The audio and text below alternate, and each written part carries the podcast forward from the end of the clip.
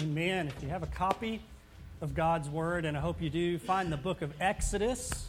The book of Exodus, chapter 6. We've been journeying our way through the book of Exodus together over the last several months. One of the things, uh, if you're new with us and, and if you've been here more than two weeks in a row, you've kind of begun to figure out as we go verse by verse, section by section, through books of the Bible, letting God set the agenda for us as to what we would hear from him together as a church. And so today we come to Exodus chapter 6. And before we dive in, there's nothing like hearing mission accomplished, right? Whether it's a homework assignment, a home improvement project you've been working on, whatever it is, there's nothing like getting that job well done, the A plus on the assignment, the praise of your house guests, the recognition at your work. And I think while it's often harder to quantify it, we can have that same experience in our work for the Lord.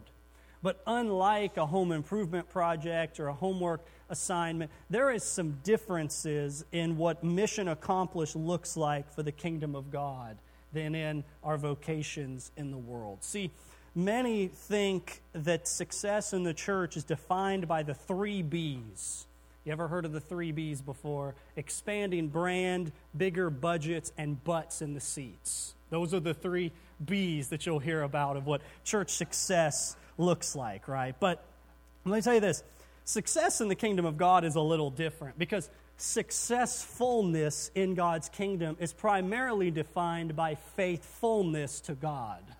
You can have an, expand, an expanding band. You can have a ton of butts in a seat. You can have a massive budget and yet be found unfaithful to the call of God. People often think that, well, they've got a big church, they must be doing something right. Friends, you can have a really big church and that person be doing everything wrong in the eyes of God. And Exodus 6 and 7 is all about two men that God chose to accomplish his mission and what caused them to be successful in accomplishing God's mission. In short, what we're going to look at this morning in Exodus 6 and 7, we're introduced to God's men for God's mission. That's the overall theme we're going to hear about today is God's men who've been chosen for God's mission. And I love the Bible so much. Over these next 30 verses, we're going to have a summary we're going to have a genealogy and a visit to Moses' Ancestry.com results and we're going to see a long awaited showdown between Moses and Aaron and Pharaoh. And I want us, as, we, as we're about to read this section, don't get lost in the names and the specifics, but let's focus in on what God is going to accomplish through these men, men who are just like us. So let's look together. Exodus chapter 6, we're going to begin reading in verse 10, and we're going to read all the way to chapter 7, verse 13 together. This is the word of God. So the Lord said to Moses, Go in, tell Pharaoh, king of Egypt, to let the people of Israel go out of his land. But Moses said to the Lord, Behold, the people of Israel have not listened to me. How then shall Pharaoh listen to me? For I am of uncircumcised lips. But the Lord spoke to Moses and Aaron and gave them a charge about the people of Israel and about Pharaoh, king of Egypt, to bring the people of Israel out of the land of Egypt. These are the heads of their fathers' houses, the sons of Reuben, the firstborn of Israel, Hanoch, Palu, Hezron, and Carmi. These are the clans of Reuben. The sons of Simeon, Jemuel, Jamin, Ohad, Jachin, Zohar, and Shaul the son of the Canaanite woman. These are the clans of Simeon. These are the names of the sons of Levi according to their generation Gershon, Kohath, Merari, the, na- the years of the life of Levi being 137 years. The sons of Gershon, Libni, and Shimei by their clans. The sons of Kohath, Amram, Izhar, Hebron, Uzziel, the years of the life of Kohath being 133 years. The sons of Merari, Mahli, and Mushi, these are the clans of the Levites according to their generations. Amram took as his wife Jochebed, his father's sister, and she bore him Aaron and Moses, the years of the life of Amram, of Ar, Ar, Ar, Amram, there it is, being 137 years. The sons of Izhar, Korah, Nephgeb, and Zichri, the sons of Uzziel, Mishael. There it is, I'm sorry. Elzaphan and Zithri, the Aaron took as his wife Elisha. Uh, man, I've got all these messed up. Let's back up. I'm sorry. These work so much better when I was reading this this weekend. Here we go. Elisheba, the daughter of Amminadab and the sister of Nahshon, she bore him Nadab, Abihu, Eleazar, and Ithamar. The sons of Korah, Asir, Alana, Elka, Elkanah, and Abiah. Man, I was again. I had all these. I had all these worked out when I was coming up here. But Abiasaph. These are the clans of the Korahites. Eleazar, Aaron's son, took as his wife one of the daughters of Putiel, and she bore him Phinehas. These are the heads of the father's house of the Levites by their clans. Praise God. These these are the Aaron and Moses to whom the Lord said, Bring out the people of Israel from the land of Egypt by their hosts. It was they who spoke to Pharaoh, king of Egypt, about bringing out the people of Israel from Egypt, this Moses and this Aaron. On the day when the Lord spoke to Moses in the land of Egypt, the Lord said to Moses, I am the Lord. Tell Pharaoh, king of Egypt, all that I say to you. But Moses said to the Lord, Behold, I am, un- I am of uncircumcised lips. How will Pharaoh listen to me? And the Lord said to Moses, See that I have made you like God to Pharaoh, and your brother Aaron shall be your prophet. You shall speak all that I command you, and your brother Aaron shall tell Pharaoh to let the people of Israel go out of his land. But I will harden Pharaoh's heart. And though I will multiply my signs and wonders in the land of Egypt, Pharaoh will not listen to you. Then I will lay my hand on Egypt and bring my hosts, my people, the children of Israel, out of the land of Egypt by great acts of judgment. The Egyptians shall know that I am the Lord when I stretch out my hand against Egypt and bring out the people of Israel from among them. Moses and Aaron did so just as the Lord commanded them. Now, Moses was 80 years old and Aaron 83 years old when they spoke to Pharaoh. Then the Lord said to Moses and Aaron, When Pharaoh says to you, Prove yourselves by working a miracle, then you shall say to Aaron, Take your staff and cast it down before Pharaoh, and it, that it may become a serpent. So Moses and Aaron went to Pharaoh and did as the Lord commanded. So Aaron cast down his staff before Pharaoh and his servants, and it became a serpent. Then Pharaoh summoned the wise men and the sorcerers, and they were the magicians of Egypt, also did the same by their secret arts. For each man cast down his staff, and they became serpents, but Aaron's staff swallowed up their staffs. Still, Pharaoh's heart was hardened, and he would not listen to them, as the Lord has said. This is the word of God. It always amazes me. It's simply stunning, and I think we're often tempted to take it for granted that God chooses to use us. God has chosen to use humanity to accomplish his purposes. Remember, he made Adam and Eve and he put them in the garden and said, Work it and keep it. Out of all the great things he made, the elephants, the lions, the tigers, the sharks, he made humanity exclusively in his image to reflect his goodness and glory to the world. God has a unique purpose for mankind. Even after mankind's fall into sin, God didn't give up on us, but He made a plan to use us. He promised that through Adam and Eve, a Savior would come who would crush the serpent's head and reverse the curse of sin. God chose Noah to build an ark to rescue his family. God chose Abraham out of all the people of the world to carry forward the promise and create a chosen nation. And now Moses has been chosen to rescue this chosen nation out of slavery. God has always chosen to use people for his purposes. We must remember that by choosing to use men, God was choosing to use imperfect people in his perfect plan to draw straight lines with crooked sticks. Adam and Eve blew it right? Eating of the forbidden tree in the garden. Noah, after he got off the boat, built a vineyard and got drunk and wild in that vineyard, right? Abraham was a liar and a polygamist. Moses was not, not only killed a man earlier in the book of Exodus, as we saw, but he lacked self confidence and worried about his own abilities. See, God chooses men not because they're great, but to display his greatness. God shows men despite their inability in order to display his infinite ability. And this is where our passage starts. We're looking at God's men for God's mission, and that means we got to start by looking at God's men. Who were the men that God chose to use to bring about his plan and purpose and mission. And what might read like just a recap and a genealogy is really serving to advance the story that God is writing.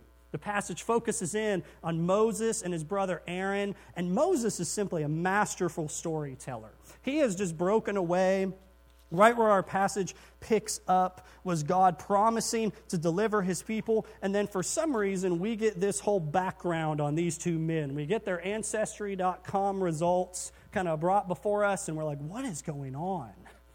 But Moses here is reflecting back on his own life and seeing how God used him despite his own inability. In fact, the one of the things we see about the men God chose about Moses was the passage is sandwiched with the reality of Moses' anxiety. God chose to use a person who had incredible anxiety about their own abilities. Anybody here ever felt anxiety about their own abilities? Great. God could use you too. Look how the section begins and ends. Chapter 6, verse 10 to 12. We read this. So the Lord said to Moses, Go in, tell Pharaoh, king of Egypt, to let the people of Israel go out of his land. But Moses said to the Lord, Behold, the people of Israel have not listened to me. How then shall Pharaoh listen to me? For I am of uncircumcised lips. Then at the end, chapter 6, verse 28 to 30. On the day when the Lord spoke to Moses in the land of Egypt, the Lord said to Moses, I am the Lord. Tell Pharaoh, king of Egypt, all that I say to you. But Moses said to the Lord, Behold, I am of uncircumcised lips. How will Pharaoh listen to me? God says, uh, Moses says to God, I have uncircumcised lips. In other words, I'm not prepared for this.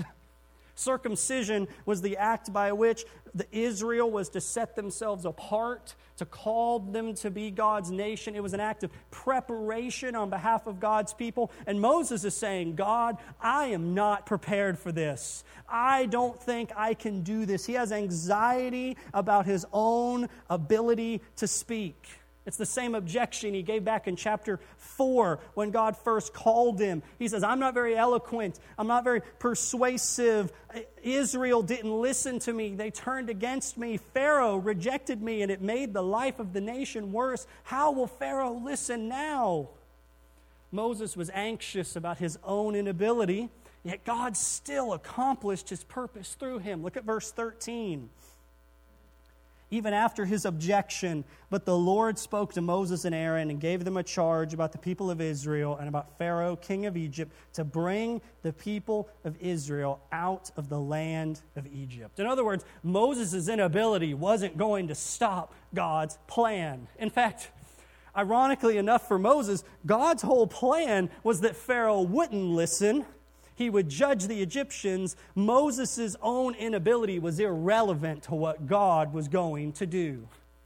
And hear me, friends, God may even use your inability and anxiety and lack of confidence for His own glory. We often hear, and it's true, God doesn't need us.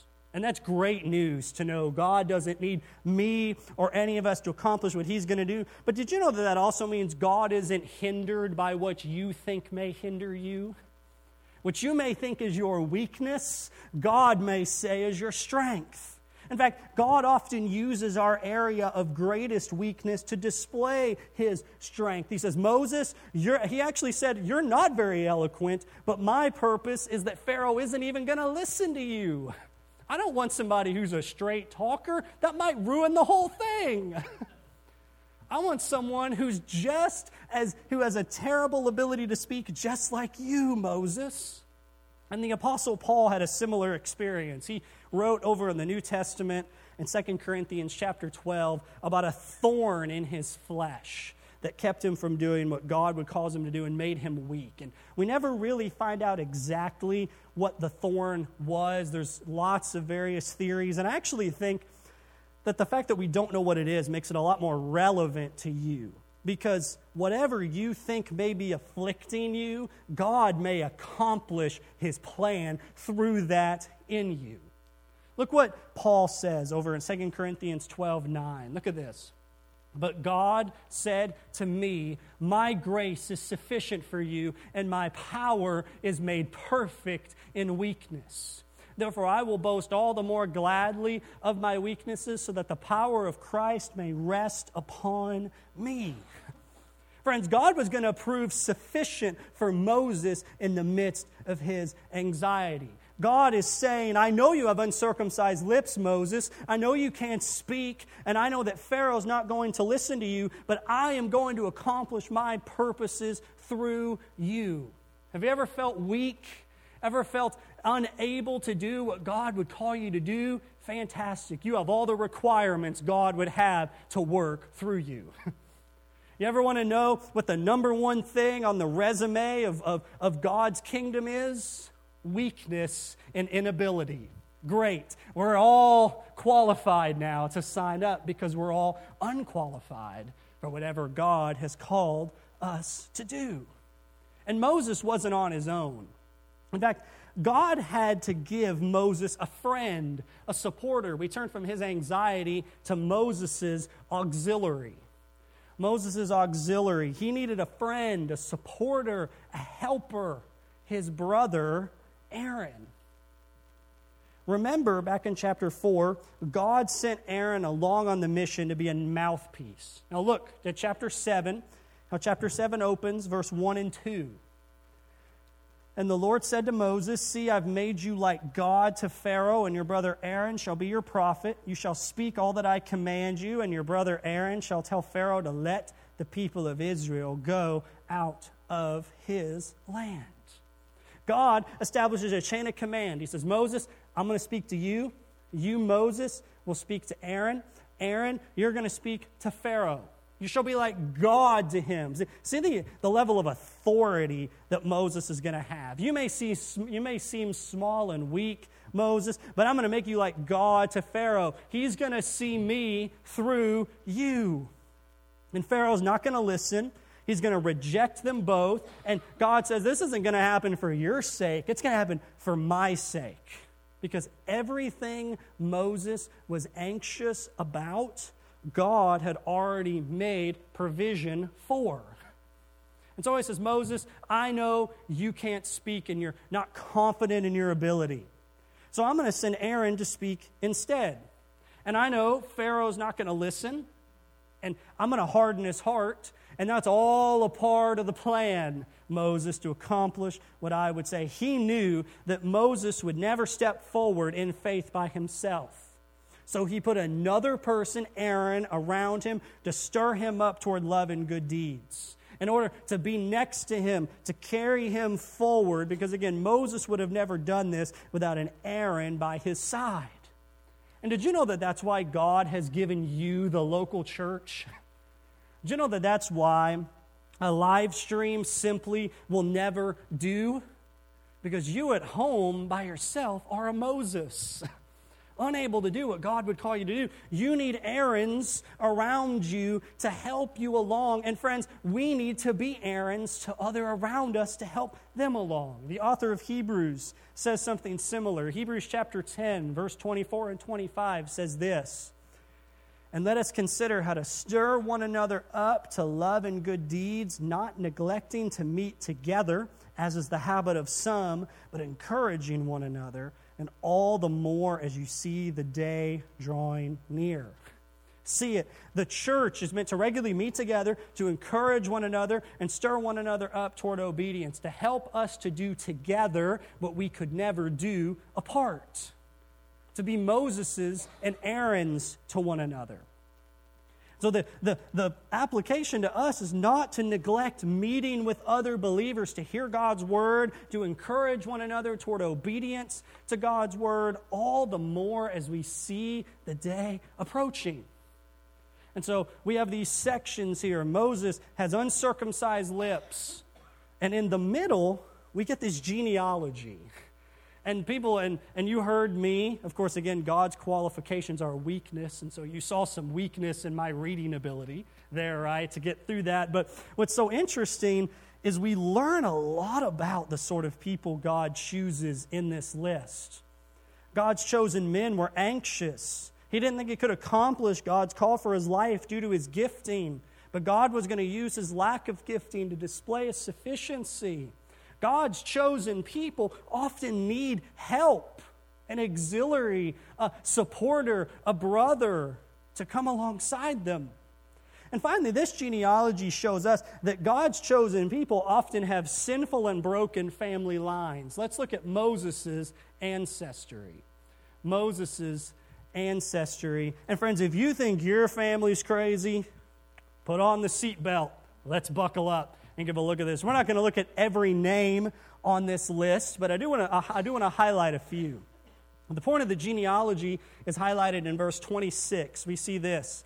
These are the Aaron and Moses to whom the Lord said, Bring out the people of Israel from the land of Egypt by their host. So the whole point is to say, hey, this is supposed to tell us something about Moses and Aaron. Verse 20, verse 14 to 16 goes back to the sons of Jacob to the 12 tribes of Israel, and we read briefly about Reuben, who was the oldest, Simeon, the second oldest, and Levi, the third oldest. And it is through Levi that Moses and Aaron would come. And this is significant for two primary reasons. First, we read later that it's through the line of Aaron, it's through the line of Levi, that the priests of Israel would come. And so Aaron and Moses were of the priestly line. They were among the line of Levi that would serve as priests for the nation of Israel. But it also shows that God's chosen men, Moses and Aaron, come from imperfect families. Because if you remember back when we were in the book of Genesis, Levi was a big sinner. He's remembered by the events of Genesis 34. You can go look these up later for a reminder. He's remembered by, in a fit of rage, Levi slaughtered a whole city of Shechemites on behalf of his sister. And he even receives a curse from his father in Genesis 49 because of it. Friends, Moses and Aaron didn't come from a squeaky clean family. We keep reading in verse 17 to 19. It tells us of the generation of Levi's children. And we read that Moses and Aaron came through the line of Korath and Amram. And then we read these shocking words. Verse 20. Look at this. Amram took as his wife Jochebed, his father's sister, and she bore him Aaron and Moses, the years of the life of Amram being 137 years. And all God's people said, Ew, right? That's just disgusting. The family tree's a mess. Amram married his aunt, and so his children would have been his cousins. Talk about dysfunctional, right? Moses' mother was his great aunt, and his father was his great uncle. The, imagine the family reunions going on at this moment, right? And it also will tell you that it doesn't matter how you may have came into the world, God has a purpose and a plan for you. And the genealogy finishes out, verse 21 to 27, with the emphasis on Aaron. Though remember, Moses and Aaron are brothers, so whatever it says about Aaron, it's true of Moses as well. And verse 23 actually offers a glimmer of hope in the midst of a dark family line. Look at this, verse 23. Aaron took as his wife Elisheba, the daughter of Aminadab and the sister of Nahshon, and she bore him Nadab, Abihu, Eleazar, and Ithamar.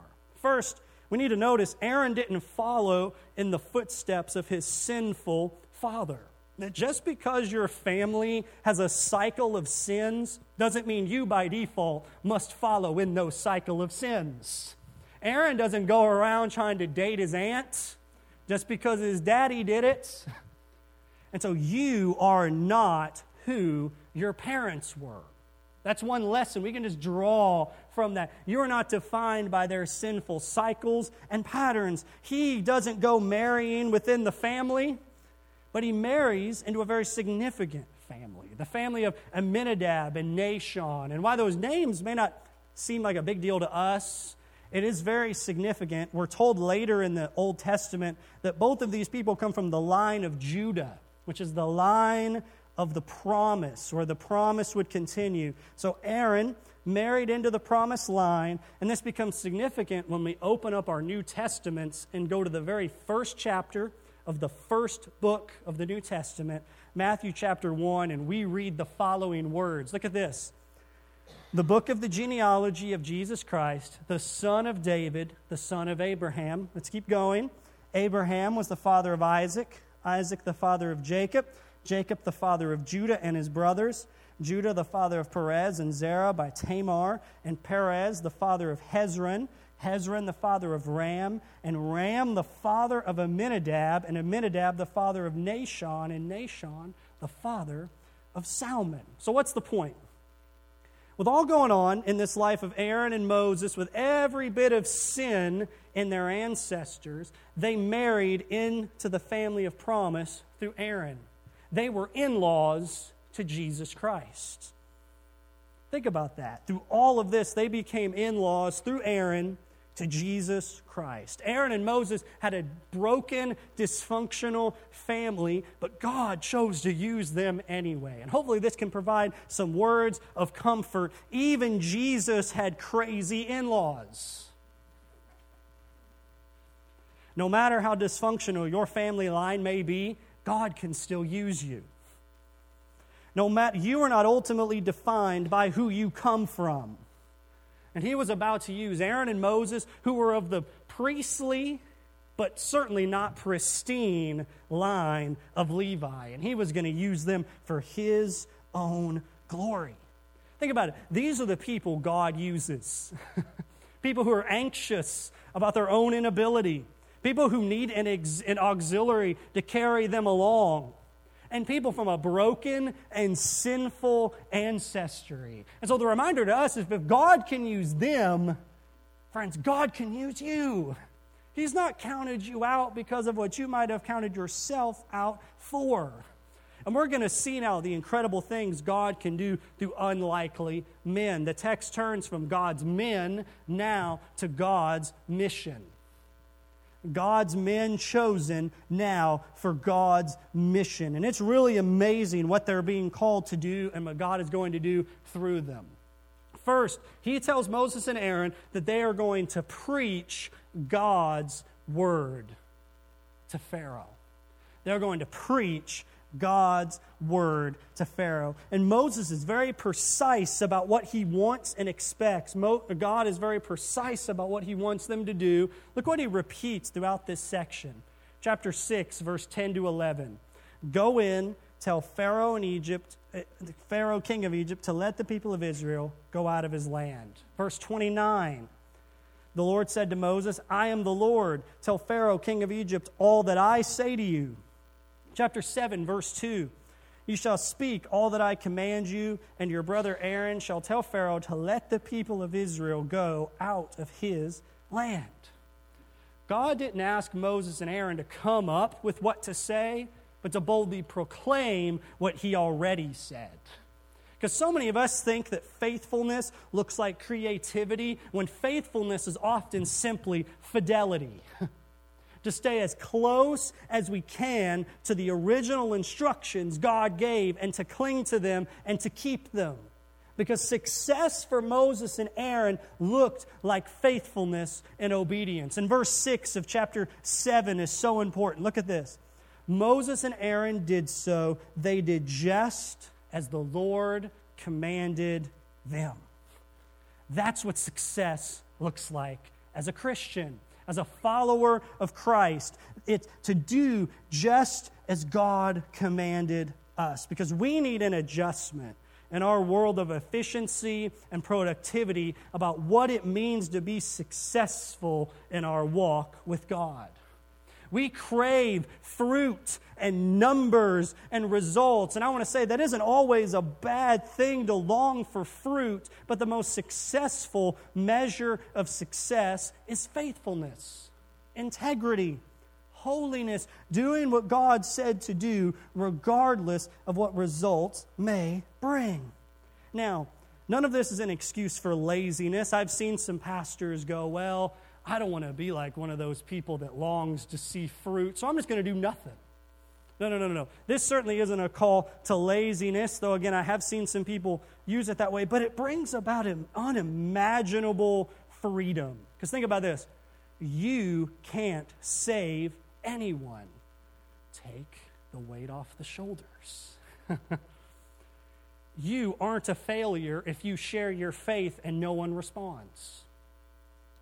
Let me tell you, some of y'all were following uh, on Facebook this week my adventures of talking to two young Mormon gentlemen on the phone. Those folks, I, I love reaching out to them, and they never call me back a second time. And I'm really very hurt about this. And let me tell you, I never go into that phone call expecting an Apostle Paul experience on any of these young men. Now, God can do that. God can do what he wants. I don't expect that. Here's what I'm trying to do I'm trying to talk to these young men who, frankly, are very much like myself. If I shaved this off and had a white shirt and a name tag and a bike, I could fit right in with these guys, right? I don't drink coffee. I mean, I fit right in with these young Mormon guys. My goal is never necessarily to have the, the Shekinah glory shine down. That just typically doesn't happen. I'm simply trying to put a tiny rock in the shoe of their life because y'all know this when you get a, something that just bothers you a little bit and you get that little rock in the shoe, what do you eventually got to do? You got to take the shoe off and examine what's there, right? So my goal is not, and, and, it's so, and certainly I shared the gospel with them. I got to tell them about the grace of God available in Jesus Christ. But friends, I, I, I don't think I was a failure simply because they didn't believe right there on the spot. I was faithful to put the rock in the shoe and let God work out how many other rocks are going to get there until they take that shoe off and examine what may be there. Friends, you are not a failure if you share your faith and no one responds. You are successful if you are faithful because God is the one who does the work. You are successful if you walk in holiness even when it's hard. And it will be hard. Holiness is very hard work. You were successful in the kingdom of God as far as you were careful to do just as the Lord commanded. At face value, Moses and Aaron were absolute failures. Moses didn't listen, it made their life harder. But you can't judge by short term measurements what long term work God may do. Are we willing to follow God or to preach the gospel in light of little to no fruit? Are we willing to change our perspective to see faithfulness as the primary measure of success, regardless of what fruit comes? Because we cannot manufacture what only God can do. Because if we try to do that, again, it's very easy to fill a church with a bunch of people, get them all riled up and excited, and then a year later they're gone, and many of them aren't even anywhere associated with a church anymore. But rather than trying to see and, and long for, for and, and trying to manufacture all of this fruit, why not just start with a simple step? Talk to that person that comes to your mind right now, who you know you need to talk to you know, you've wanted to talk to, you know, the Lord has put them on your heart to talk to them. And not with the goal of, you know, necessarily maybe leading them right there to the Lord, although that may happen, but just to put a rock in the shoe of their life and to trust that one day that rock is going to build and annoy them enough to cause them to take a second look, to preach God's word, to be faithful to do what God said but that wasn't all that drove these men. They were driven by a shared aim, a common goal. They were to preach God's word for God's glory. For God's glory. Remember, verse 7 tells us Moses was 80 and Aaron was 83. Whew. Guys are, guys are ready to retire. And, and I would just remind you, Moses was about to step into the most important thing he would do at what he thought was the twilight or the end of his life. And so if you think your best days are behind you, you're sorely mistaken.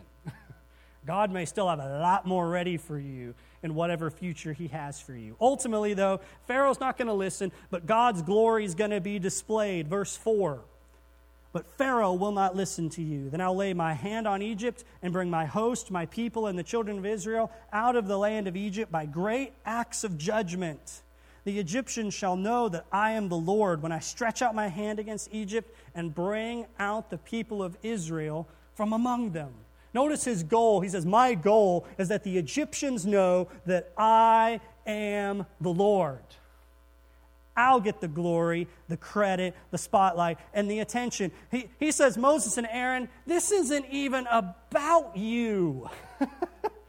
and you're all worried about your own abilities. Like, I hope they don't walk away thinking about you at all. I want them to walk away thinking about me, thinking about my glory and my goodness because they couldn't accomplish anything on their own.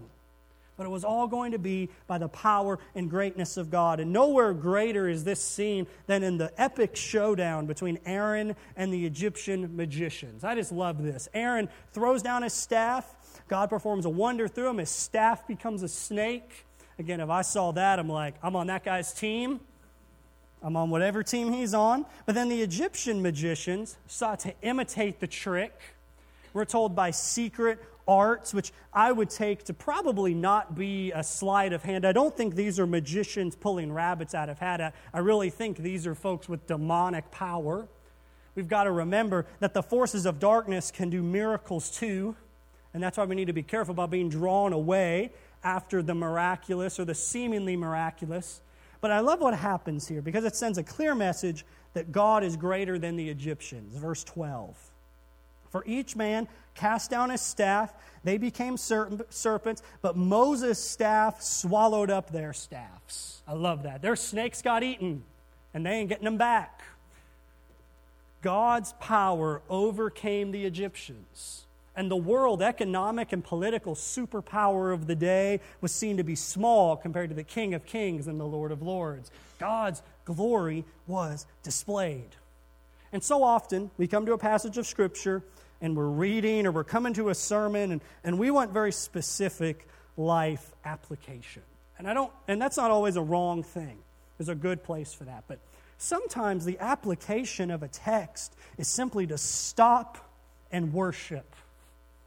Sometimes the application of a sermon or your Bible reading is simply to stop and marvel, to marvel at the power and the greatness of God. Because let me tell you something you don't come to the Bible reading simply for you to get little tips and tricks on how to live a better life. You come to it to know the God who has spoken, to taste and see that the Lord is good. And so, my encouragement to you would be this week as you're reading your Bible or whatever you're doing, just stop and go, God, this isn't about me for a moment. This is about me marveling at who you are. You make a man's staff turn into a snake and he eats these other people's snakes. Marvelous. Turn on a worship song, right? Just marvel at his goodness and his power. They preached God's word for God's glory. That was the mission. But what about the results? Again, at least at first, they appear to be failures. Pharaoh still will not let them go. They needed to be obedient. This is the third point trusting God's results. Preach God's word for God's glory, trusting God's results. In fact, notice what God promises will happen and then its fulfillment. Verse 3 says this but I will harden Pharaoh's heart, and though I multiply signs and wonders in the land of Egypt. Then, verse 13, still Pharaoh's heart was hardened, and he would not listen to them, as the Lord has said. we're going to look more in the coming weeks about what it means for God to harden Pharaoh's heart and for Pharaoh to harden his own heart. So if you've ever had questions about that, come back in the next couple weeks and we're going to talk about that as we look at the plagues because this isn't the last time that God that, that Pharaoh's heart's going to be hardened. It's going to continue to happen. But God does a wonder. Pharaoh rejects. Moses and Aaron preach and Pharaoh rejects. Would we say these men were unsuccessful? Because if you say that, then, friends, God must have been unsuccessful because he also sent a wonder and got the same results. Friends, they did exactly what God said to do, and God did exactly what he said he would do. And we need to hold on to this. This is a famous quote from Charles Spurgeon, and he says this The Spurge says this The same sun which melts wax hardens clay. The same gospel which melts some person in repentance hardens others in their sins. And friends, the latter is what happened to Pharaoh. There's going to be times you're going to do what God calls you to do, and someone's going to be hardened even more in their sin. It's going to happen. It happened to Moses and Aaron. And then there's going to be times where you do it and you've put enough rocks in the shoe that the heart melts at the light of the glory and the greatness of God. Whatever God has called you to do in your job, your ministry, your parenthood, maybe it's your place right now as a student, kind of trying to figure out life and navigate things. Trust God for the results. Because there's a reason the Bible uses the language of agriculture to describe how his kingdom grows. Anyone here who's ever been a farmer or knows a farmer understands that crops take a long time to yield results. And the kingdom of God is the same way. It often takes even longer. Don't lose heart. Keep walking in faithfulness. Keep pursuing the Lord. Keep preaching and doing all that God commanded you to do, and let God take care of the rest. God still used these men with all their anxieties, their need for help, their messy ancestors, and their broken family. Friends, the lesson to us is Moses and Aaron are far more like us than we think. The, the, the heroes, quote unquote, of the Bible are a whole lot more like us than we often think they are. And the even better news is that God is the same God that walked with them that walks with us. He draws straight lines with crooked sticks. He brings good out of evil. He hardens prideful hearts, but he saves the humble. And this is clearly seen in the gospel. Because, friends, God sent his son, Jesus Christ, into the world to live a sinless life on your behalf, to walk fully in what God called him to do, setting his face like flint, perfectly focused and obedient to everything God called him to do even to a cross.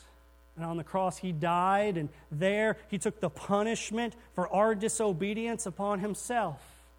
He died the death that we deserved, and he was buried, and he rose again on the third day, showing that the debt is paid. And that through faith in Jesus, not only is our debt paid, but his perfect life of obedience is given to us because he has not only paid our fine for the debt that we owed, He's given and imputed his perfect life to us. Imagine if you and the richest man on earth swapped bank accounts. and think about it Jesus has the most righteous, positive bank account in the world, not a single sin. And he switches bank accounts with us through faith, and he pays all the fees and all the fines we owe. And he dies in our place, and he rose again so that through faith in Him, you can be forgiven. You can be brought into right relationship with God. His righteousness can be given to you, and regardless of where you come from or what you've done, you can uh, be restored to God and sent out on His mission to the world. The gospel, God's word, has been preached to you today, and how will you respond? Will you harden your hearts like Pharaoh did? Or will you soften like dough? Will it push you closer to the Lord or away from Him? The invitation in these next few moments is don't be like Pharaoh who hardened his heart. and pushed off business with God. Whatever you feel you need to do in these next moments, I'd encourage you to make those commitments. Maybe to share your faith or to talk to that person you know the Lord has brought for you to talk to. Maybe you have someone in your life you need to forgive and you know you need to forgive them because you know you can't do God's res- you can't get God's results in your life if you're not doing it his way and you know you need to forgive because that's what he would tell you to do. Maybe you need to let it go and forgive. Maybe you need today to come and place your faith for the first time in Jesus Christ, trusting in his work and his righteousness alone. Whatever you need to do, I'll be down front if you need to pray. There'll be steps here that you can pray at. But the invitation is to seek God while he may be found. Let's stand and let's pray together.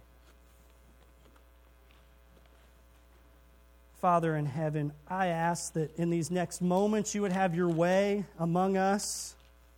You would draw us closer to you.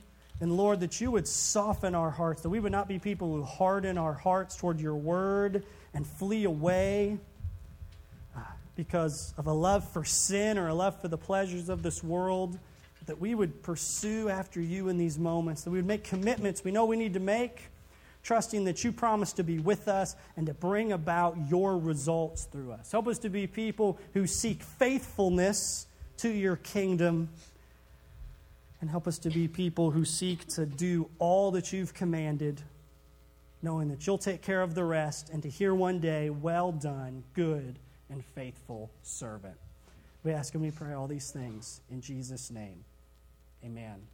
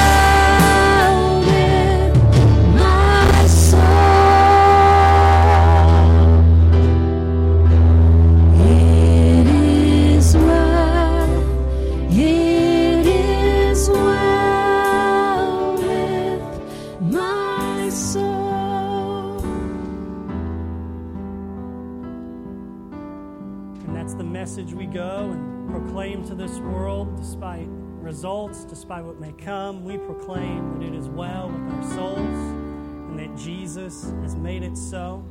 Just a couple things before we read our benediction for the day. First, just a reminder we've got not only our regular offering basket, but also the food basket ministry. Thank you for those of you who give to support uh, the ministry and the work happening through this church. And, it's making an impact, and we're seeing all kinds of new folks come to our church, and it's been incredible to see. Second, if you'd like to be one of those new folks who gets connected in with our church, again, at the back table, there's a red Connect card. Fill that out, leave, us, leave that with us, and somebody will follow up with you. And then, third, just as a special prayer request, we've got a number of families out traveling, so just make a note this week if there's somebody you normally see that isn't here, pray for them and maybe reach out to them this week and uh, see how they're doing. I know with fall break, lots of folks are, uh, are in and out, but I encourage you uh, to do that. And we're out and we're sent out today with a reading from God's Word, a blessing as we head out into this world. This from 2 Timothy chapter 4. The Lord will rescue me from every evil deed and bring me safely into his heavenly kingdom. To him be the glory